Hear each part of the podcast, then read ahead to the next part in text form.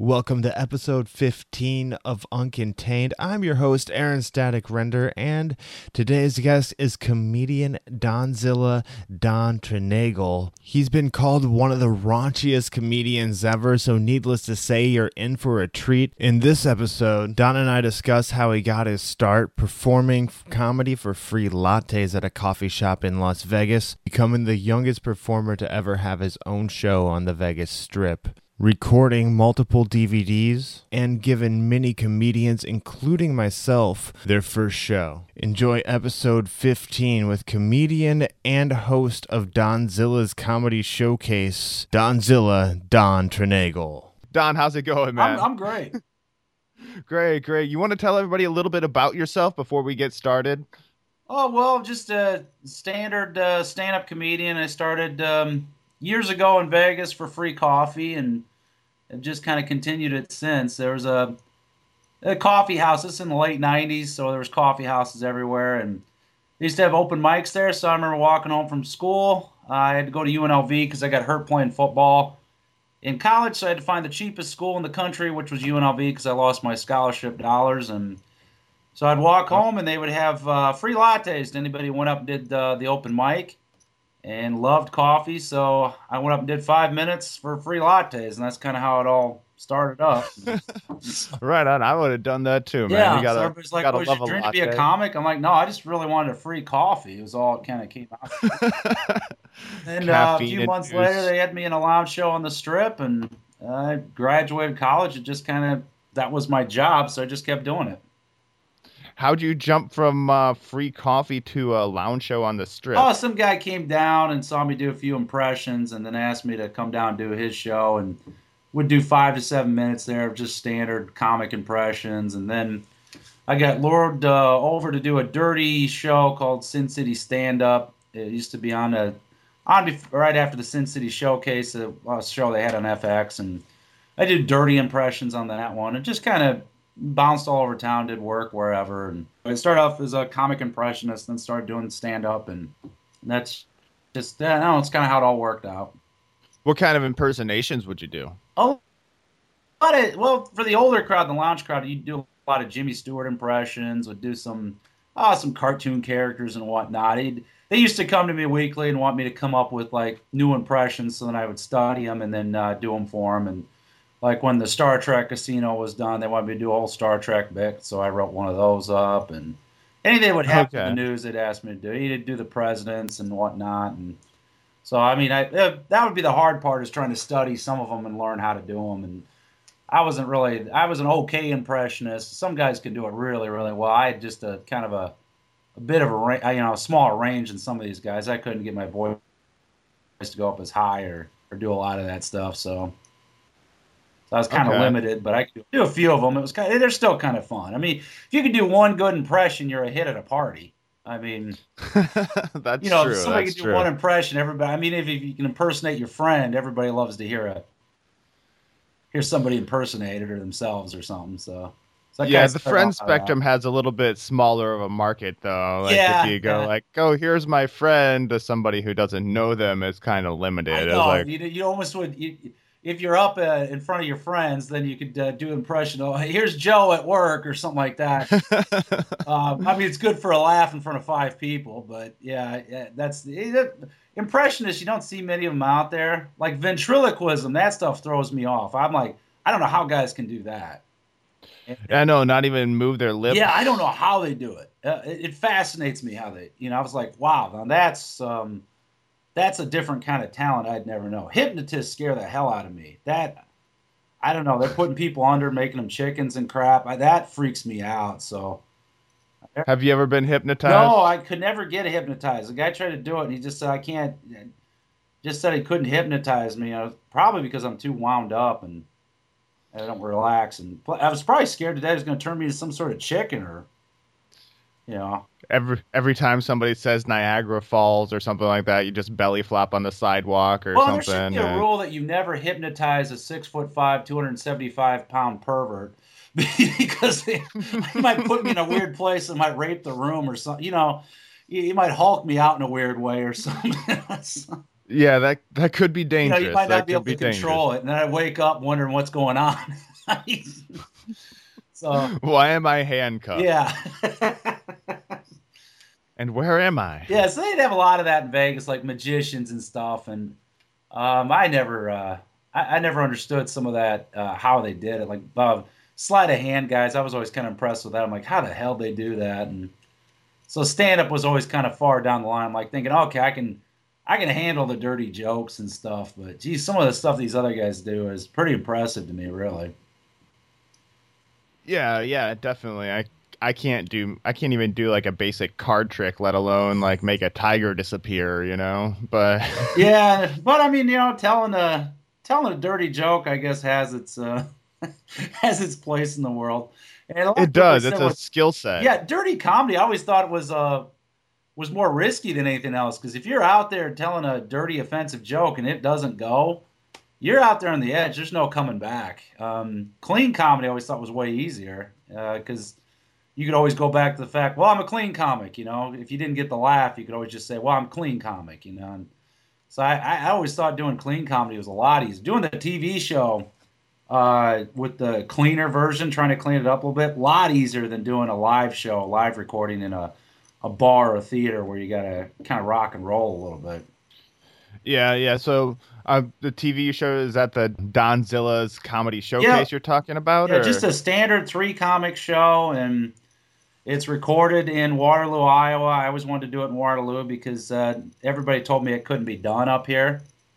okay. And I'm like, no, you can get cameras. Uh, you can get cameras anywhere. And the hardest part about it is getting comics. There's not enough comics that want to do it, or they're all freaked out by it. So that's been the tough part. But recording something in Vegas, you'd have all the comics, but then the text would be all whacked out. You'd have one cameraman that was coked out, another guy fighting with his girlfriend. I mean, texts out there were all over the place. You, I mean, you had venues, you had comics, but you couldn't get guys with equipment in to organize or produce something you know, it was really, I mean, you'd have trouble. Be, oh, we got a guy coming in from California, You have a cameraman coked out and two hours late.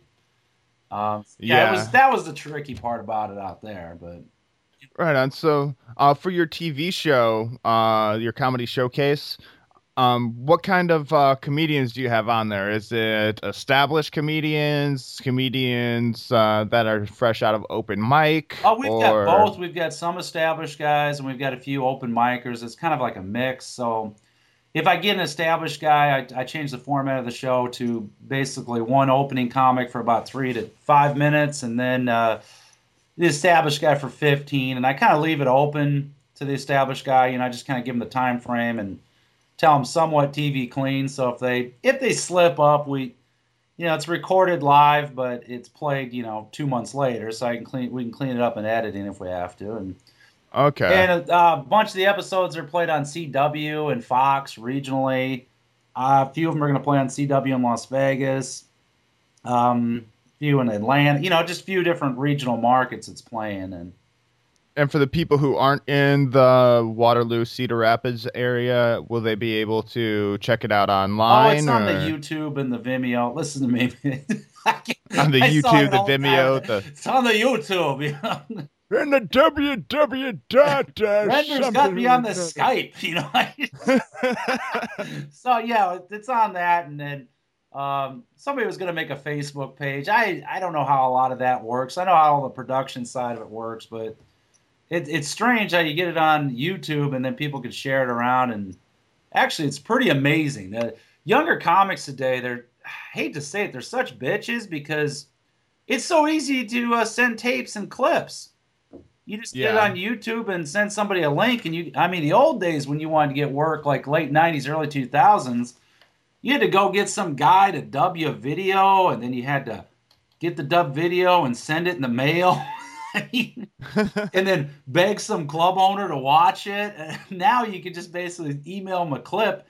Eh, These young guys are like, "Oh, I don't have any good video." I'm like, "You idiot! Everybody in that room has got a cell phone or a video camera on it. Get your girlfriend to laugh at you and record five minutes of you, and then send it in a clip." I mean, it's amazing the what technology is available now to do this, and it's it's it's really astonishing. I love I love the YouTube generation of comedy because it's made stand up comedy shows better.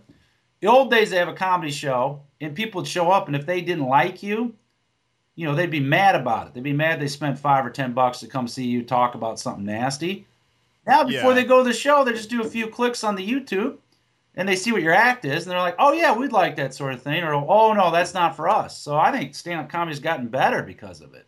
You get a crowd that's more Okay. qualified to what you're doing and you know, they're like, Oh yeah, that's the guy who does the uh, the the dirty jokes about this. I like dirty jokes. Or, or you get some lady like, oh, God, I don't like that sort of thing. And you don't have to get yelled at by that lady later because she spent her Friday night watching you talk about your dink.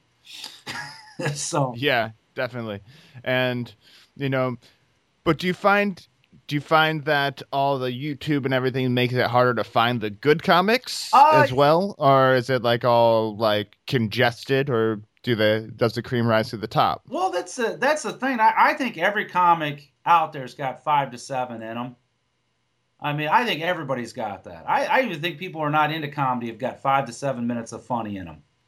I mean, I think that possibility's out with everybody. I mean, you can see a kid at an open mic, he's got like one good joke, two good jokes, and you think, geez, he could develop that into, you know, five to seven minutes, no problem. And, you know, everybody's got something that's funny, something that's happened.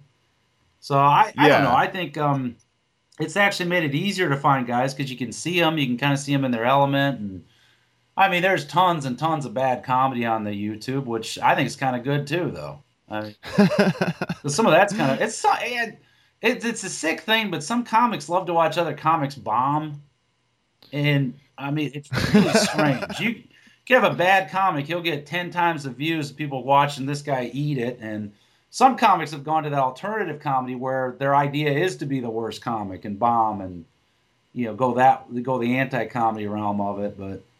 I, I don't know. I, I think YouTube's great. Even with bad comics, good comics. I think I think it's great. You know, and and same thing with that Vimeo thing. And I, I mean, it's amazing. So I mean, you can get people all over the world to tune in and see your stuff now. Yeah, that is true. You can make it from pretty much anywhere now, with uh, as long as you have internet access. Oh yeah, You I mean, uh, it, well, you're doing you're doing a podcast radio show. I mean, if it, if this was 1991, you'd be in your basement like uh, uh, Christian Slater getting run off by the FCC with the hot girl with the short hair. You know, I mean. Oh, with pirate radio out there, you listening. You know, now you got internet. It's every kid, every Christian Slater who's pissed off to be living in Arizona can now do a podcast or, you know, get the stuff out there. I think it's fantastic. That is true, man, and like it it gives you an awesome way to connect with other entertainers as well, and uh, easy way without having to find like a comedy club or a radio station to get your word out there. Yeah, because really, you got the comedy club uh, blocking off. I mean, comedy clubs are running the same comics they did 25 years ago. So if you go, you're going to see the same guy from 83 doing the same jokes that he did in 83, just running through on the same run. Uh, now, with uh, internet and everything, you can see brand new comics that would have never been given a chance at that club, never been given a moment. And uh, same thing with radio. Why should I listen to the same AM radio station, the same guy over and over again? giving his same daily routine, listening to blow on his coffee and you know talk down to everybody with his old voice. Well, in '53, you know, doing that stuff. I mean, Yeah, you know, like I mean, how many times do I have to listen to? I mean, public radio. Garrison Keillor makes me want to slip my wrist. but all, all, all the smug ones love it. Oh, Garrison, oh, Lake Wobegon. You know, I'm like, oh, good God. So, I, I don't know. Yeah, that's it's great to have podcasts and the internet and all that. I'm I'm thr- I'm I'm a fan. I'm a fan. awesome, man. Well, I'm glad you are on my podcast, and uh, thank you for venturing into the world of the Skype. Yes. for for those of you who don't know, this is Don's first time on Skype. Oh, it Not is to- cool. I'm doing all Skype all the time. They have like sex phone Skype, phone sex Skype. I want to do that now. Are are you gonna be the one on the cam doing the sexual G's Yeah, I'm a freak. Make some extra money. My wife's a stay-at-home mom. I got to come up with other sources of income. there you go, there you go, get the ball gag and like yeah, I'm open. I'm open. always open to try new stuff. That's what I like about you, Don. That's what I like about you. So, um, let's go back to the comedy thing. And when you were in Vegas, you were the youngest comedian to um, have his own show in Vegas. Is that correct? Yeah, I had my own showroom show at 22. And at that time, the guy says, yeah, no one your age has ever had this. And I had a showroom show at the um, Las Vegas Hilton, and then I had one at the Monte Carlo. Uh, a few years later, I had one at the Bourbon Street, and then was uh, going to come back to the Monte Carlo. I kind of would build a show up off strip, and then just slowly take it to the strip. I did it three different times, where I'd take an uh, actual show idea of a, you know, I used to have a show idea where I had um, two comics and then a uh, feature and then a, a closer, and the feature spot would be usually about 20 minutes. The closer would be about 25 two comics up front that were 10 minutes, and then I would host it. And usually I'd have at least one female comic. I was very pro female comics, and always try to have at least one on the show, which was tough. There weren't that many of them. Yeah. And try to mix the show. Try to do that with a TV show too. Try to get a nice mix of shows. But I always loved having a female comic because I thought just a little bit of estrogen, different point of view would. I thought it made the show a lot better. And I thought if you had a really dirty uh, male comic, a female in there would just kind of soften the edges of it. It just made it easier to take that. And, okay, even if she is a filthy comic oh, yeah, too, or it was another perspective. And used to love filthy female comics. I used to think it was really, really funny. You know, it's fun to get a different perspective on dirty jokes. And so I was very pro uh, female comic. I mean, still really am. If I, they're hard to find. There's not many of them out there, and I hate when they say well, I don't get work because I'm a female. No, no, no. There's plenty of guys looking for female comics because you want that yeah. mix, you want that, that difference, you know. I mean, you can't just put three guys on telling masturbation jokes every show. You got you need one guy telling the masturbation jokes, maybe one guy doing some weird stuff, and then one female telling masturbation jokes, and then you got a really cool show. so, two parts masturbation, yeah, I mean, two different two, two, different, perspectives on masturbation. You have three heavy set guys talking about the same thing. It kind of runs together, and yeah, yeah, masturbating and Krispy Kreme. Yeah, so you need kind of like you need some different comics on it. So I used to be able to put together a pretty good show of local comics, and then you know we had a crowd in Vegas. That's the thing. Every everywhere we went, we had a crowd follow us. So. I was able to build a pretty nice following out there, so that's what led to a lot of the shows. Because uh, Hey, told me once uh, at the Riviera, um, Crazy Girls was a hot show at that time, and everybody went to it. The show wasn't that good. So I dated a girl who was in the show. It wasn't really that great of a show, and she even said, "Yeah, the show's crap, but people come to see it." Well, it's got hot asses in it, so everybody was going to see it. And I remember the entertainment director, the Riv, says he goes, Don, if you went up on stage and took a shit on the stage and 100 people paid to see it, you'd have a show in Vegas every night. so that's when I learned it. It doesn't really, I love when these comics come up like, oh, yeah, we're going to rock this place tonight. I go, guys, it's kind of irrelevant. If we just fill the room and people pay and buy drinks and do this, uh, we're fine. I mean, it doesn't really matter if the show is good. It just matters if people want to see it.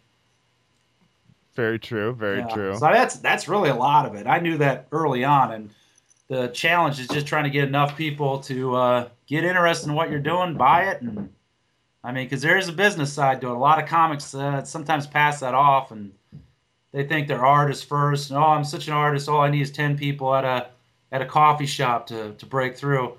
Now you kind of need some people willing to pay about ten or fifteen dollars to come see you, or or buy a DVD or a video on demand, and I mean, yeah. Then, then you really have got something salient. You got something you can sell to uh, different places and stuff. Okay, yeah, that's cool. Have you ever thought about going back to Vegas? Uh, I probably will. I'm planning on buying a condo back there again. I got a three year plan to get back there, but I'll just own a condo. I don't think I'll ever do comedy out there again.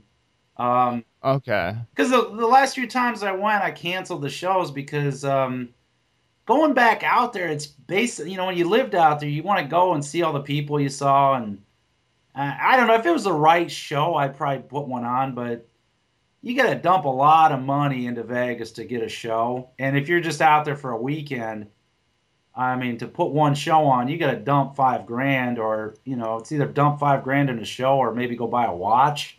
I mean, so you kind of I don't know. In, in the live show things, uh, sometimes anymore, if you're doing a live show, if you're not recording it, I, I'd much rather record something really good somewhere and then put it on the YouTube or the Vimeo and have, you know, maybe 5,000, 10,000 people see that as opposed to dropping five grand to do a showroom show in Vegas that maybe 100 people will come to, maybe 200 at the most. So Yeah. that's kind of how I look at it anymore. And I thought you ended up doing a show in Vegas just a little while back after a benefit got canceled yeah, in we did a show there for raising money for UNLV Film School. But I mean, that I can only be so generous. I mean, when you do a show and then give all the money away, um, and really, I ended up going to Oelwein, Iowa anyway, and doing it at a uh, a restaurant. And so I did two charity events this year, and kind of blew a lot of money and gave a lot of money away. And and then what do I get for it? I, I get people in the small town telling me I'm an asshole because I said dirty jokes. But so, so usually at the end of the, the night, same you're just like, okay, I gave a lot of money away, was very generous, paid everybody over and above to produce the show than what it would have normally been. Gave my residual money away for that month. And then the next morning at a small town coffee shop in town, I got some old lady calling me an asshole. So And wasn't there a big just get to the newspaper write up right, on it too? I'm done trying. I'll just go Yeah. back to the recesses of dirty comedy and be left alone in the corner. yeah, was there a big uh, newspaper write up on it too? Yeah, or, there was. like, I mean, like, the town was really ton- upset that I wasn't allowed. I mean, because the the theater I was going to was a community theater, so I mean that's taxpayer funded.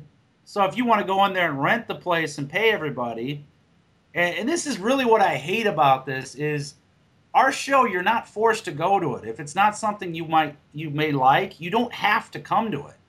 It's strictly there for the people who like that sort of thing. Like I go into a bar, I don't like vodka, but I would never ever tell the bar to stop serving vodka. I, I mean, it just Good it makes no sense. But that's how people are. If they don't like something, they got to make it go away. And really, uh, if nobody wanted to see it, it here's the, here's the other problem with some of these small towns. If the material is too offensive that no one would want to see it, then they should want my show to come into town because then I'm paying them money for the theater. I'm renting and paying everybody. And if nobody shows up, I don't do the show anyway, and they already got my money. so there you go. That's the case. They should like a guy like me. I'd pay and never even play the show if nobody wanted to see it. So I, I don't know. I think they're always a little bit. The problem is too with these community theaters, they don't like a guy like me coming in saying, "I'll pay for the venue, I'll pay for this," because then uh, certain people start taking a look at the theater, saying, "Well, why are all these public funds going to a theater like this when there's people willing to rent it? Why don't they run it on a private basis and stop uh, using taxpayer-funded money to watch old people perform uh, plays like Our Town badly?"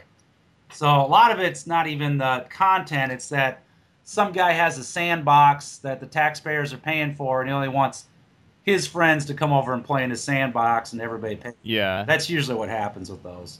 that's an interesting perspective. I never really thought about that, but it makes complete sense. Yeah. You know, like Now But- Vegas, Vegas is 100. percent Like you got the money, all right. Um, you know, because that's so one thing. My check's clear, so when I rent a venue, the checks there usually six months before the the show even started, and everybody's paid before the show even starts. Yeah, So I mean, I, I, I mean, I may be a dirty comic, but business-wise, I've got high ethics, values, morals, and I make sure people are paid and taken care of before we even start a show. And I, I probably shouldn't do it so much with comics. When I pay them ahead of time, they get all crazy and happy. And wh- when you pay a venue ahead of time, they start finding stuff they can start charging you for. After you agree to a price, and they say okay, and then you send them a check, and they're like, oh well there's a light turn on fee of $15 and a light turn off fee of 20 you know they start looking it's like I can take charge care of that myself. because they want to start paying for the music man production that they're losing money on that they have planned for two months after you're there. Yeah, yeah, yeah it, it's, it's hard. community theaters are hard uh, to put shows on. Civic centers are easy because um, I, I think they're filed differently i don't think they're a 501c so i think they're filed differently so they have to show somewhat of a profit so Okay, they're open. You call a civic center, they're like, yeah, when do you need it? When do you want it? And usually the civic centers love my show because they can sell a lot of liquor. My audiences drink a lot of liquor. You you have to drink a few drinks to hear some guy talk about his scrotum. Uh, so usually you need a few shots to get that going. and we keep our ticket prices low too because I always said nobody should have to pay too much to hear a large guy talk dirty. Yeah, yeah. I've actually been on a couple of your shows, and uh, you actually gave me my first stand-up show, Don. There's a lot of people that tell me that that I'm usually the first one to give them a chance, and I I don't know if somebody's got a hint of funny. I usually like to nurture it because I, I want to see stand-up when I'm too old to do it. I want to be able to go out and see stand-up. I've always Yeah. been nurturing, and and the other thing too is I've never been treated that well in this industry. I mean, I've been treated horribly by the, you know, the established industry. They've just never wanted me around, and I always said I would never do that to the next group coming up because I was like, I, I knew how much that would hurt, and you drive eight hours to get a guest set, and then they tell you no after they already told you yes, and I just never wanted to do that to someone. So I always wanted to leave it nicer. Um, you know, when I got in, I wanted to leave things nicer for the next people to come through. And you know, I can actually tell that too. I didn't know about you being treated like shit before, but uh, I, you can tell that you actually care, and want to make things happen for upcoming comedians. At least give them a chance to do something. Well, it's it's really because I want the industry to to continue. I want to see, you know, someday when I'm 50 and too old to get up there, and I mean, I don't know if I could stay in good enough shape to still do stand up at 50, but you know, I watched one of my mentors, Captain Rowdy, rest his soul. He's uh he's dead now, but later in his life he was a severe diabetic and he had to brace his legs to be able to stand up and do comedy. And I Oh, thought, wow. geez, and the guy loved it so much and just had so much joy doing it. And I thought, God, that could happen to me one day where I'm unable to get up there and do it, but I, I want to be able to watch it. I want to be able to see it, you know. And so that that's kind of you know that's kind of how I would I always um, you know I'd want to be able to go out some Saturday night with my wife and go check out a comedy show and and still be able to see it. But if it's not nurtured for younger comedians, it'll be gone and you won't won't have the opportunity to watch it. yeah. So, do you see the scene growing now and getting stronger, or are are you still in fear that it may fade away? I think I think it's going. I think the bubble's going to burst pretty soon, and uh, it'll be relegated to the back rooms again, like it you know I don't know what it once was, and I, I don't know. It's um, I don't really see a lot of stand up right now that gets me that excited. And I mean, I, I can't. I, I I know this is blasphemy to say. I don't get Louis C.K. I don't understand why that's good. And uh, people hate me because I say I like Dane Cook. And it's funny because they say, well, Dane Cook's hacking Louis C.K. I'm like, well, did you like Dane Cook when he was, you know, before you knew of Louis C.K.? No, I hated Dan Cook. But if he was hacking Louis C.K.'s material and Louis C.K.'s a genius, you should have liked Dan Cook. so, I mean, I, I, I just don't get, like Amy Schumer, her hacking Patrice O'Neal at the Apollo, I, I don't know how how everybody said that was okay. I, I, I don't get her at all either. I just don't understand it. yeah. And So, what do you look for in a comedian? Like just something that, uh, original and different. Just something weird. I mean, even if you're doing kind of stock material, like every guy does masturbation jokes. I, I want to see your masturbation joke, you know? I want to see personalized stuff. I, I still love a good story comic that can go up there and tell me a story of something really messed up that they did and add some punchlines to it and just move it along. I love watching that. And Okay. So who who would be one besides Dan Cook that uh, you are like intrigued by now? I didn't. I didn't know why I like Dan Cook. I just. I think the reason I like him is because he looks like he's having. I it, it looks like he generally loves doing stand-up comedy, and I, I, I I'm drawn to that. I'm drawn to enthusiasm. I always have been, and uh, and I don't know. I haven't seen many comics lately. The I um, God, I'm trying to think of a few that I could name off that I watched. Uh, Jay Mohr, I watched his special. Uh, I really loved that his his last special. I mean, I just thoroughly enjoyed that. And so there's some older comics that are coming back doing stuff that just I think it's fantastic. I thought his last special was great. I enjoyed every bit of it. Uh, Dice His Clay, wife wrote that. Dice Clay put out a show called The Blue Show where he had some dirty comics. And that was just classic Dice. I loved that. I loved watching him host and put that show together. I adore him. It's good to see Dice doing things. I again. know it's funny going back to the tough guy routine and and uh, you know he's just a little Jewish guy and he still does. I love the routine. I, I love that. Adore him. Hey. I mean, I know him and uh, my all-time favorite comedian Sam Kinison. I know they had a feud and everything, but I love them both. I mean, did you know? Um, well, I listened to the Jay Mohr podcast. You were like talking about his stand-up. Did you know his? He says his wife wrote that whole thing. I could believe it. I bet she has a funny. Nikki Cox. Yeah. I mean, you can't be married to a comedian and not start seeing some stuff. I mean, my wife's like, uh, you know, come up with some things where she's just going off and mad, and I'm sitting there writing some of the stuff she's saying down. Because pissed off women can do some really funny stuff. Yes, yes. But definitely. I, yeah, I bet you anything. He's sitting around with his wife, gave her a writing credit because she was railing on about the ID channel and everything. And I mean, yeah, I, I can imagine. I bet she's got a funny streak. She's uh, I, I saw her at a, a TV recording of that Unhappily Ever After. Met her and Bobcat the same night and she was younger then, but God, she was a she was a knockout. She was gorgeous.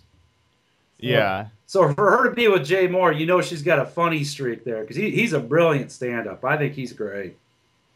He is a funny guy. Yeah, I haven't seen much of his stand-up lately. I just listened to his podcast for the most part. Unbelievable and it, it impressionist. He's a really great impressionist too. He does. He does. He does a really good Walken. Yeah. Uh, does Colin Quinn to a T. I haven't seen him do it, but I heard it's it's really funny. But the Norm yeah, Macdonald he did on that special just me had me and my wife. We were just rolling over that. God, we we were doing that for two weeks. We just kept, I hate Patty. I mean, oh, it's just killing us. So that was, that was yeah. fantastic stuff he has conversations between like himself and Colin Quinn or whoever he is talking about. And, you know, it sounds like he's actually having a conversation with that person, which is impressive being able to switch yeah. up a voice like and that. And some guys just have a talent where they can impersonate. I mean, some guys just really have it. I actually learned a little bit about Walken from listening to his uh, impersonation. You know, it's not just all the up like, yeah, you know. Yeah, he's really got it down because he was on that movie with him, so he he probably got a, a, chance to sit around and soak him up for real and really, you know, get that set in. Oh yeah, Suicide King. Yeah. He uh he he did talk about that working with Walken. He like studied all his mannerisms and noticed instead of just the high pit like the like, you know, the up up energetic part of the voice, yeah. like which which I discovered is a combination between like an East Coast accent and Valley Girl. Um well, it, but, it's interesting because a lot of guys do a Christopher Walken impression, and it just doesn't get old. It's funny. I mean, everybody doing a Christopher Walken impression is funny. It, it just even bad ones, they're funny. it's such a funny character to impersonate. So I mean, I don't know. Anytime I see somebody do it, I, I get a kick out of it. I mean, it's like when somebody does Arnold. It's funny to see somebody do Arnold Schwarzenegger. It just cracks me up. Yeah, there's just there's two different kinds of Arnold at least. Yeah. You know, there's the uh, one, you know, the get in the chopper, like get down, get down now. Yeah, it's funny. Then, it's funny to hear it. And then there's like the like who's your daddy and what does he do? See, like I said, it's funny. Arnold is funny. So, I mean, yeah, it, it, I don't know. He does uh, he does Walken probably better than anybody, and uh, yeah, I mean, everybody's pretty much doing an impersonation of Jay Mohr, doing an impersonation of Christopher Walken. That's pretty much. I mean, it's really is. where it comes down to, and I don't know. You watch you watch Walken, and sometimes you're thinking of Jay Mohr doing his impression while you're watching him. Christopher Walken starts doing an impersonation of Jay Mohr doing an impersonation of him. it comes full circle, and your brain explodes. Yeah. It's like okay, I've seen it all. But other than him, I mean, I haven't really. I've tried to watch a few specials, but uh, I don't know if I'm just I don't know what's going on. I just uh, sometimes some comics just annoy the hell out of me, and I I, I don't I don't know. Uh, the, the thing is with it, I just want to see something a little bit different and messed up. And I haven't seen Kevin Hart stand up, but the guy really makes me laugh. So I got to go watch some of his stuff because he makes me laugh in movies. I, the guy's just funny to me. Yeah, I actually got to see him when I was in college. He came and performed at uh, my college back in like 2004 before he was big. He was just doing college tours. Yeah. And uh, saw him with like a crowd of like 20 people. And then later on, he's like, "Oh my God, Kevin Hart! He's he made it! Yeah. You know, the overnight success that took ten years. You know." yeah, and um, I think he's very, very funny in movies, and I thought he's some of these roasts I watched. I thought he's pretty funny on those. So I, I mean, other than that, I don't know. Uh, Wendy. Oh wait, that um, God, what's that girl's name? The really uh, really attractive girl does not get credit for it. Um, oh God, they always make dick sucking jokes to her on the roast.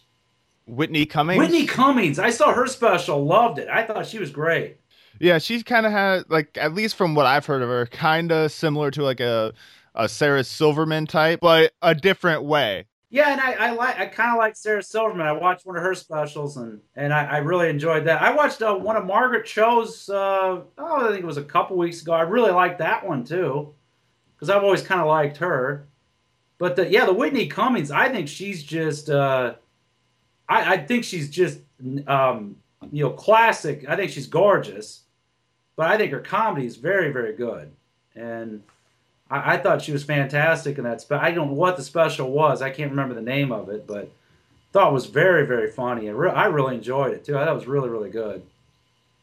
Do you ever watch any of the Netflix comedy specials? I try to get to some of them, but if I'm watching the Netflix, uh, my wife's got control of that, so I get Trailer Park Boys, and I don't get to watch much else because she she only allots me a certain amount of time with the Netflix, and then I have to go to another TV because she's watching ID channel or some. I, I don't know. Women always want to watch something like that where hot girls are getting chopped up by weird dudes. I, I don't know what's going on. They're always watching that stuff. I know. Tell me about it. Like Lifetime television, television for women. Yeah, they love to watch other women get their asses kicked. I don't know. Exactly. It's like, oh, this is a nice, touching story of how a woman got. Yeah, then they have the audacity to say that porn is degrading to women. I'm like, well, nobody's getting beat up in this. I mean, I mean, that is the guy true. may be slapping around a little bit, but she's into it. It's for fun, you know. I mean, I don't know. Yeah, so that some of the stuff she wants to watch, she loves serial killer stuff. Kind of scares the hell out of me. you might like want to keep an eye on her. Study that she can kill me and make it my fault, make it like a big mess, look like a weird suicide. So some days I get a little nervous over that. So and my wife does not. She doesn't have much patience for stand up. So if we start watching some stand up and she doesn't like it, we got like three minutes and then I have to turn it off. Oh, that's that's too bad. Have you ever one stand-up comedian that I like that has a Netflix uh, Netflix special is uh, Jim Jefferies. Have you listened to him? Is he the English guy? He's uh, Australian. Okay. Sorry to all the English people. Um, well, yeah, I, I saw like a few clips of him, but I don't think I've ever seen him in a He's got show. some funny stories. He's got some funny stories. and, He he has a storytelling ability with the punchlines, like you were uh, explaining earlier that you like to see in stand-up comics, and uh, somewhat dirty and entertaining all the way through. Drinking a beer the whole time through the show. Yeah, I kind of Uh, like that. Um, I like it when comics drink a little bit, and you know, I, I don't know, it adds a little realism to it. That it shows that they've been on the road and actually worked some bars and some clubs where they have a few drinks. Yeah. So, uh, you have a few video on demand specials coming up, right? Yeah, I've got three. or The video on demand. I'm doing Adult Volume One, Adult Volume Two, and Adult Volume Three. It's basically all the material I've done for like um, oh, the last ten to fifteen years. I'm just gonna put it into three, basically three piles. Record hour sets and then just release it on video on demand, and then not do that material again. You know, try to write a whole new act for uh, April 1st, 2017. I got a recording at a civic center, and I'm gonna try to come up with something uh, different. So I'm gonna kind of do all that material and then just kind of move on, try to get some uh, whole brand new act for the April 1st one. Okay, April 1st next year. Yeah, 2017, and 17, Yeah. 17. All right. that's when I'll record it and then try to. I don't know. It may maybe the last time I tried to do like DVD and Blu-ray, because DVDs are kind of going out, but I always wanted to have a Yeah. Blu-ray. But maybe I'm doing the wrong thing. Maybe I should just record a record or something, go old school, or maybe try to get the hipster market. the hipsters would like that. Give away a free cardigan with it. Yeah, you know, you drink Pabst Blue Ribbon with it or something like that. But I, I don't know. Just uh, I always wanted to do one Blu-ray, and so I'll, I'll see where that one if it's any good. It may suck too, so I'll have to see. But it, it takes a while to write an act. So if I work real hard and kind of you know get to it, maybe I can come up with something pretty. I don't know. Okay, pretty good, funny. It's just something a little different. Maybe something a little fun to do. Right on, right on. Challenge yourself. yeah, I don't know. I mean that that's one thing I've always because people always say, "Well, what do you want to do in stand up?" And I'm like, "What do you mean?" They go, "Well, what's your goal?" I'm like, "Well, to do stand up. That's pretty much all I ever wanted to do." I mean, they always think you want to be on like some sitcom. I'm like, no, I just want to do stand up, produce it, and release it, and maybe uh, you know some people will buy it and like it. That's really all I've ever wanted to do with it. And yeah, so um, are you just sick of doing your old material right now well, and you, want to move on? Or problem is I'm getting like, old, so you can't really do jokes about running around trying to fuck something. You know, I mean, you sooner or later you kind of have to graduate from that. So that's kind of a lot of it. It's like, okay, you're getting old. Uh, it's like that scene from um, a wedding, uh, the wedding scene. Nobody wants to watch an old guy hit on chicks. It's sad, you know. So now I've got a kid. I got to kind of write new family jokes, kid jokes. You know, you got to come up with that. You're gonna have to graduate to other material.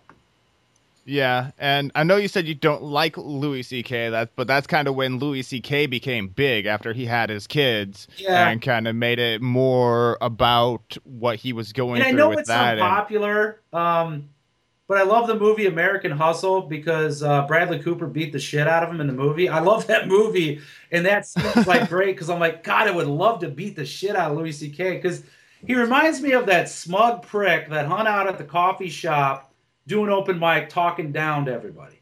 That's what he reminds me of. So I, I have trouble getting past that, where he just really? thinks he's so brilliant. I mean, I just get that sense from him, and I've watched his comedy trying to like it I just I something about him I just can't like him, and and his his material kind of frustrates me a little. I don't know. I just I think people want him to be some genius that he just he, I, I don't know. I'm just not getting it. I guess, and maybe that's just me. I'm just not getting it. Comedy is so subjective. There's a lot of stuff that well, hell, there's a lot of people that don't get the help what anything I'm doing. So I mean, I can't really get mad about it. But I hate when people keep pushing. Oh, you gotta like Louis C.K. I'm like, no, I I, I can't get into them. I, I I'm trying. I tried with the Amy Schumer. I'm just I'm just not. I can't get into her either. I mean. Yeah, I think uh, this goes back to a reference you made earlier that makes perfect sense. The whole vodka at the bar reference. Yeah, like... and the things with Amy Schumer is I watched that special at the Apollo with that, and it wasn't really a hack joke. It was just a stock joke. But if you're doing a comedy special, I, I don't want to see stock jokes from you. I want to see. I don't even care if you're doing stuff that isn't really good. I want to see your stuff. I'd rather tell, you know, insights and stories. You know, I mean, that's a. I mean, she's a major, major figure in stand up now, and I, I just was, I was expecting more from her, I guess, and, and I, I know they would go to, oh, it's because she's a female, and, well, and there's just some stuff she does that I just don't like. I mean, if you're gonna be a dirty female, own it, and then she rails on some kid that made a picture that said, oh, spent the night with Amy Schumer, not the first say it, and she got all pissed at him. It's like, calm the fuck down. I mean, you put yeah. that sort of thing out there. I mean, you know, if I come walking in a room and they say, oh, there's that Donzilla guy, hide your daughters, there comes the freaking monster, I'd laugh that stuff off, you know, or, you know, if somebody repeats your own jokes to you, that's kind of an honor. You know, I mean, if somebody came up, oh, look at the size of your forehead. Oh my God, look at that. Fi-. I'm gonna laugh it off because I've made jokes about my forehead looking huge, and you know, I mean, that, okay, yeah, I ain't gonna be mad. Like, how dare you insult my forehead? like, yeah, get a picture of this this monster's forehead, do you? Yeah, you can't be like making fun of yourself on stage and then get off stage and like, no, I'm completely serious. Yeah, now. how dare you um, make that? How... Yeah, come on, just own it and you know have a picture with somebody and enjoy it. I mean, be happy somebody wants to cover you. God, comics, we we beg for any type of exposure we can get. Any little bit you can get on your work is great. And I don't know. I just it just she just does things that I I, I don't know. And then her her uh, she's related to Chuck Schumer, so she you know. And then she's up there talking about gun control. It's like, come on, that's not your place. Just tell dirty jokes and, and move on with it. I mean, comedians, yeah. we're supposed to make people forget about world problems, not you know, we're supposed to bring him down, not be up there talking about it. I know some people shot up at her movie, but that happens. It wasn't her fault. Now she's saying, I wish I'd never wrote that movie. Fuck you. that movie made you famous, made you a lot of money. Say so yeah. you never wrote it. I mean, come on. one crazy shoots his theater up. That I mean, Jesus. Then she makes it makes it all about her. So sorry, I hate to go off on Amy Schumer, but yeah, she just bugs the shit out of me. I gotta be honest. It's all right, man. This is your podcast Yeah. too, man. So talk about what you want. If Amy Schumer pisses you off, if uh, that lady in the supermarket line Yeah. with the blue hair ahead of you just took too long to find the exact thirty-seven cent change, you know. well, and then there's some comics that I really like, like that uh, Anzi kid or what's his name? I'm not sure. I, I don't know. My, my nephew turned me on to him, and I watched him a stand. I thought it was funny. Saw him in a movie once. I'm like, who is that guy? He's like little. Uh, I don't know if he's like where he's from. I don't know what his background is. Um, but he, he was in a he was in that movie with Seth Rogen, that Observe and Report, and he's like, I love Chick Fil A. Why would I blow up Chick Fil A? I mean, kind of cracked me up in that, and I mean, it does not take much to get me to like you comedically.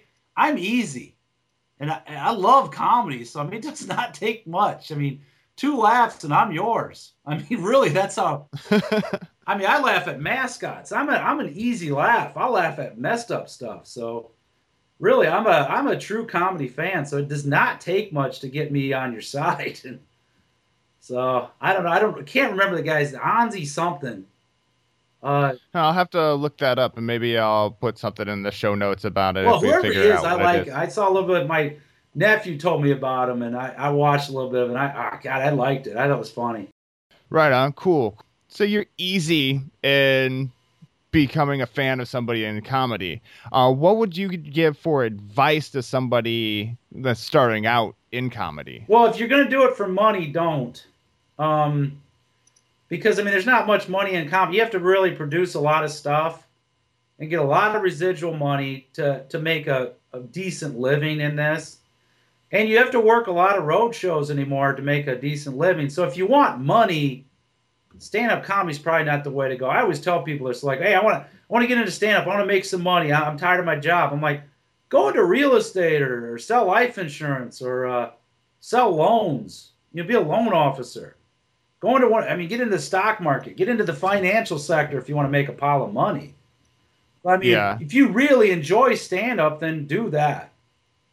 I mean, just do what you really like and uh, don't think about money. Just do something because you really like to do it. And you, you'd be amazed if you really do good work on something and put a lot of passion into it. Money just kind of starts to show up. If that's not your, I mean, if you make something that enough people really like and you, you know, you put something out that's pretty good, money just shows up. I mean, my biggest seller is probably the cheapest DVD we made. And I don't know. I, some people think it's a complete piece of shit, but the thing sells like crazy. So some people really like it. I mean, and it's just bar comedy, dirty, straight ahead, drunken bar comedy, and it sells like crazy. And Which DVD is that? X-rated. I think it's because people think it's porn, which is kind of pathetic. It's like just read the subtitle. I mean, even every porn I've ever gotten, I, I do a little research on to see what it is. I mean, you kind of see what you're looking at. You know, I mean, you turn over the cover and look on the back. You know, the pool boy, whatever. You know, it gives you a little bit of subplot in it. It's like, ooh, X-rated. This looks good. Yeah, X-rated. get- You know, it's like okay, well, look at it. It says stand-up comedy by, you know, some oversized pervert getting drunk on a stage, and then worst reviewed DVD I've got from like users because I think people think it's porn and they get pissed at me when it's not. so maybe it's not that good uh, comedy-wise. Maybe just people are thinking it's porn. So maybe I'm pulling a. My wife is just saying you should name everything you uh, everything you do should be X-rated, Volume One, Volume Two, Volume Three. so there you go. I like, I don't know. But then the people who like it and buy it, because I notice people rent it and then they go back and buy it, and those reviews are real good. The people who buy it really like it. So I don't know. I just got some people that are mad trying to hide their porn, online porn habit from their wife, saying they're renting something on the Amazon account. But the other platforms, it it really does well on those too. So right on, right on. So just do it because you love it, not because you're trying to make the money yeah, because it. it, uh, is- never really you're going to be disappointed too soon.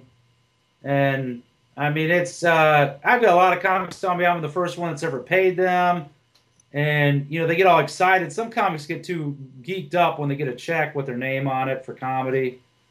And it's like, no, guys, it's not gonna. Then they want, I want to do everything you got. I'm like, no, it doesn't really work that way. Yeah, yeah, because you gotta cycle through so people don't get sick of their. Well, own. there's just not. I mean, there's not as many shows on the road as there that there used to be. I mean, a lot of clubs are, are dying off and closing, which I think is good because I don't think the comedy club has much to offer anymore. It's they're running on the same formula they have since 1983. Comedy had a boom in the 80s, so they're they're just waiting for it to come back and using the same players. They the comedy clubs have kind of passed over two generations of comics. Yeah. And these guys have gone to like coffee shops, bar rooms, you know, pizza shop corners, anywhere they can go to do stand up. Some of them rent theaters to do it, and the comedy clubs really did a disservice to a couple generation of comics because it could have helped both. I mean, the comedy club would have been helped by it, and so could have the comics by being able to showcase in these rooms. But comedy clubs want to go with what they've been doing since 80s and 90s, and I mean, they're they're closing, and I, I think it's a good thing. I think it needs to die to be uh, rebuilt in a better way. So where do you see comedy moving to then? Well, I think the comedy club can. I mean, uh, it could be rebuilt. I think there'll be new comedy clubs that open up that are different. I mean, the reason I know this, I mean, not really know this, but the reason I think this is because I had a comedy club, and I watched what was happening. And I, I saw how hard it was to make money and you had to paper the room. You had to give you have to give away free tickets to a comedy club to get people to come in to buy enough drinks to make the comedy worth it. So Yeah. I mean, that's I don't know. I never thought that was really going to work, and uh, I don't know. It's almost like they have to pay to get out of the club. That's kind of what a comedy club works on. Meanwhile, some kid down the street's putting on his own show, charging five dollars a ticket, and he's getting 100 120 people to show up on a Wednesday night to watch, uh, you know, guys that are semi-pro and amateurs do a five comic showcase. Yeah. And then the comedy club's mad, saying he's ruining the business down the street. It's like, well, you want this kid to do three minutes open mic once a month and give him a chance in 10 years? Some guys don't want to wait that long. And meanwhile, they're they're moving on a kid who's got, you know, a nice little fan base in a town that could fill up a comedy club with those people drinking in there. Yeah. All right. Yeah. So basically, if the comedy clubs want to survive, they have to adapt, or the scene will. Well, they have to nurture the young talent. I mean, there's there's young comedians out there that, I mean, they'll go up, they'll they'll work themselves to death to get a nice show, and you know they'll flyer, they'll promote, they'll get their family there, they'll get people there to support it, and I mean that helps everybody out. Everybody, you get new comic, new uh, new acts, and you know it'd help the club, it'd keep the club fresh, and it would help the young comics. They'd get a credit saying I worked that club, but some of these comedy clubs. I mean, there's uh, where I live out here in Iowa. There's two comedy clubs left in the whole state. And one of them's, uh, oh god, that one one in Cedar Rapids. That's about to close any second. Really? Oh yeah, that guy owes money all over town. And I mean, when I call down to place radio advertising in that town, they always ask, "Are you the you the Donzilla guy?" And I'm like, "Yeah." Oh, okay, you're the guy that pays, so we don't have to, you know. Oh yeah, we pay ahead of time, so I have to qualify that. So I, I hear that from a lot of people that that's about about ready to go. oh wow. So then you have one comedy club left in the whole state. But there are a lot of venues for comedy. oh yeah, there's tons Like, of bars and stuff that are starting to do it. I know Iowa City has quite a few, like the Yacht Club. And does Gabe's do comedy now? I don't know anymore. I, I did something there. It's a nice place. They're nice people over there too. yeah. But I think like they do Gabe, it once in a while, which is kind of where it's going to end up. Where people do like a once in a while show. The weeklies are probably going to uh, die off unless they're open mics or small showcases and whatnot. Yeah, that's a possibility. Hopefully, hopefully the something happens that the comedy business gets strong or stays strong. You know. Yeah, I think it's got Uh, to die before it can be rebuilt, though. That's the one problem. Mean, some's got to die and then be missed a little bit, and then it kind of comes back a little bit better. Yeah, the whole supply and demand thing. Yeah, I mean, it happens with music um, every so often. Certain types of music die off, and then you kind of gain some nostalgia for it, and it comes back. And I mean, I don't know. Yeah, All depends on what these hipster kids are gonna like in five years. or what their children are going to take to. so, I don't know. I'm just hoping it sticks around because I, I love to watch uh, stand up. So, I mean, I'm hoping it's around in 10 years, 15 years, and 20 years when I'm too old to get up and or nobody wants to hear an old guy talk dirty. I'll have to have to hang it up and sit down and watch some you know, become. I don't see you getting too old to go on stage. I see you up there, like eighty year old, shaking like Bob Hope. Was. I hope the hell like, not, man. I don't. Like, you remember when uh, yeah. when we used to do, do dirty things that people that nowadays would get arrested for? Yeah, that would that would be nice to have that kind of. uh endurance and perseverance over the years, though. God, I mean, some of those guys have been doing it forever, and and it's still funny. Like Bob Hope was always funny. Yes, yes, yeah. and so I don't know. He just kept at it till the end, man. Well, who's the one old guy that? oh, God, I hate to say it this way. The the Jew. Um, Don Rickles. Oh yeah, he's great. I've seen him, but um, um the yeah, what's his name? It's like the Lewis Black. Oh, Lewis Black. Yes, yeah, that guy. Older. He's awesome. still raging up there. I like I like that Jew. He's a good guy. I see him going out on stage, like as he's all worked out, just have like a coronary. Yeah, he might have a massive heart attack and worked up over a Starbucks across the street, just drop dead. But I mean, I still like one of his bits that always like rings out to me as he was like talking like next time i go to los angeles just remind me to take two sharp sticks jab them in my eyes and move them around. Yeah I, li- I like him. He's just pissed. Um it, yeah it's a funny routine so i don't know. Yeah you yeah. guys uh the thing with comedy though is uh, you can do it when you're older.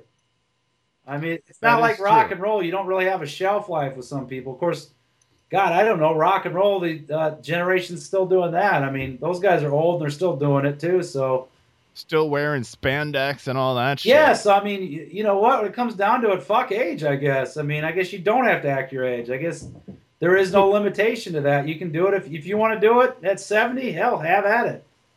I guess if they can get away, but really, who really wants to see a sixty-year-old dude in body glitter and spandex? Well, apparently some people do because they're still filming. Oh, that's probably the nostalgia of it, though. Maybe it makes them feel like they're yeah. like back I mean, the 1980s. my sister just bought a ticket to see Rick Springfield, and she loved it. I mean, I went with her to see Bret Michaels. I loved it. Her text right my wife on. in the middle of the concert. I'm like, he played every rose has its thorn. She texts back, fag. like you just don't get it. Bret Michaels is awesome. Did you watch like the Rock of oh, too loved and it. stuff? Loved it. Oh man, that that those dating shows are a big joke, which are kind of funny to watch sometimes, but it's like really find myself just asking really the whole time. Well, you know what, Static? You don't watch it to watch the one girl that wins. You watch it to watch the 25 that are going to lose. That is true. I mean, Going really, down. that's kind of the allure of. That's why women love those shows they love to watch hot chicks get rejected and cry. I mean, they're really watching it for the ones that are going to get turned down. Like, yeah, take that, you bitch. You're not good enough for them. You know, they just part of them love to see that. Yeah, yeah, that goes back to the whole Lifetime channel thing. Uh, women get it and always beat or cheated on, and oh, that's good quality television yeah. programming for women. Well, and then everybody talks sanctity of marriage, but yet we watch The Bachelor. I'm like, you really want to go on the sanctity of marriage right now? I mean, you got 25, 25 kind of semi slutty women willing to do a lot to get a rose. Exactly. Yeah. Like... There was a guy from Iowa was on it, and you know everybody played up the farm thing. I'm like, no girl from New York, Chicago is going to want to come live on a farm. Uh, no, that guy was behind no. the eight ball on that. I mean, he had the the good, you know, good Iowa farm boy thing, you know. And but my mom's like, well, what if you're on that show? I'm like, no, I'd embarrass everybody. If I'd fuck all 25 of them if I was on that show. Put me in a room with a girl's willing to fuck for a rose. My God, I, I couldn't. I mean, I, I'd be like, uh, I'd be like a bulimic at a buffet at that point. I just couldn't. I couldn't work it. A binge and then yeah, purge. I'd just go after it. All right, all right. That that right there, that is good quality TV right there, Don. you bet, buddy. You bet. who will basically who will do me for a rose? That Yep. should be the next uh next uh yeah, the next bachelor. It's kind of why we watch, you know. And then the I don't know. You always Fucked for a which rose. gonna Fucked pick. for a like, He's gonna pick the slutty one. Come on. yeah, there you go. Then get a divorce down the line. You got your yeah, 15 minutes I of mean, shame yeah, and I don't 30 know. This show's just entertainment. I mean, nobody's really, nobody's really gonna get married. I mean, I wish at the end of the show they'd force whoever you pick to get married. Yeah, yeah, that that'd be I mean, pick a rose Up and the bring the stakes a priest little out bit. right there, and let's just go with it. raise the stakes a little bit, make it more real. Yep. All right. Here's the minister. All right, get the rings. Let's do this. And uh, there's a clause here: you have to stay married for 10 years, or else, uh, yeah, you have to pay back everything you oh made yeah. from the show. Yeah. Then you got to pay back the house fee and the house rental and the cleanup and. Yes, yes, that's that's it. All right, Don. Uh, well, let's go. It's about that time to start wrapping things up here. I have a question that I asked all my guests. Uh, it's based on the name of the show, Uncontained, and it's how do you live uncontained? Meaning, how do you go against uh, society being like you can't be a stand-up comedian, you can't go out on the road, you can't have a show in Vegas, you can't you can't perform for a coffee if you want to.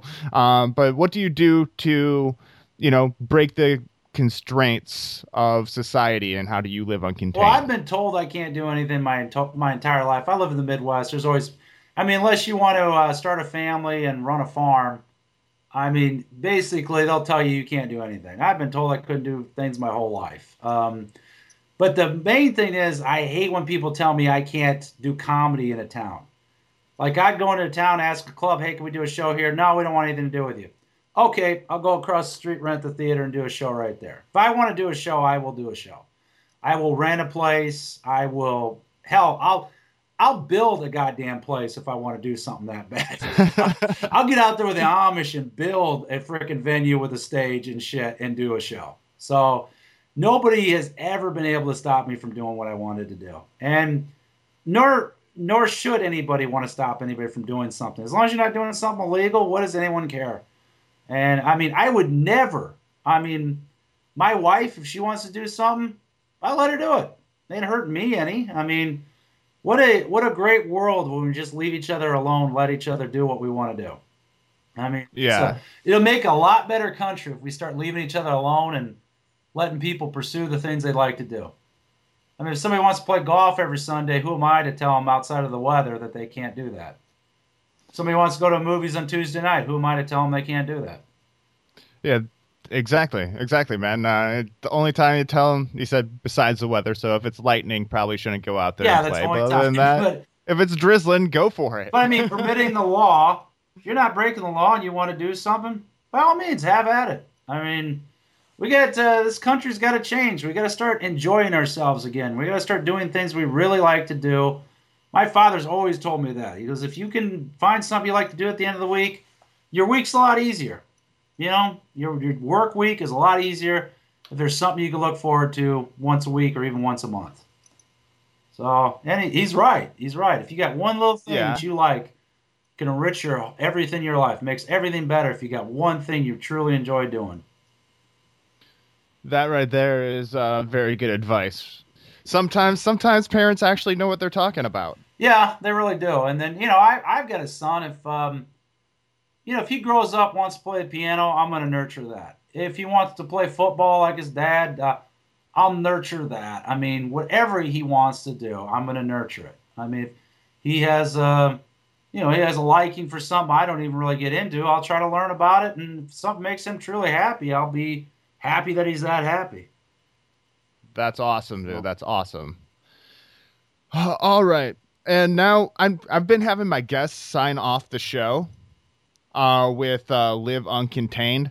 So could you uh, do me the favor and sign us off the show today? Give it your own little flavor or whatever the Donzilla twist, and uh, end up with uh, "Live Uncontained." This is Donzilla Don Ternagel with Aaron Static the Render, Live Uncontained. Thanks again to Don Ternagel for coming on the show today and even breaking out his old nickname for me, Aaron Static the Render, in the sign off. And if you ever do get a chance to check out Don Ternagel live, you should definitely do so. If you aren't so lucky, do the next best thing. Check out his website, don com and uh, you can check out his dvds there and after doing a little bit of googling i figured out what comedian he was talking about from observe and report it's aziz ansari and Don, if you like him in that, you should definitely check him out in his Netflix show, Master of None. And uh, no, Netflix is not a sponsor of the show, but if they want to be, I won't turn them down. And thank you again for uh, listening to the show today. Um, please, if you want to help out the show, please rate, review, subscribe in iTunes, Stitcher, or just share us anywhere, whatever pod player you listen in. Share us on Facebook, share us on the World Wide Web, share with all your friends, share us with your grandma if she's cool. I don't care. But uh, yes, thank you for listening. And as always, until next time, live uncontained.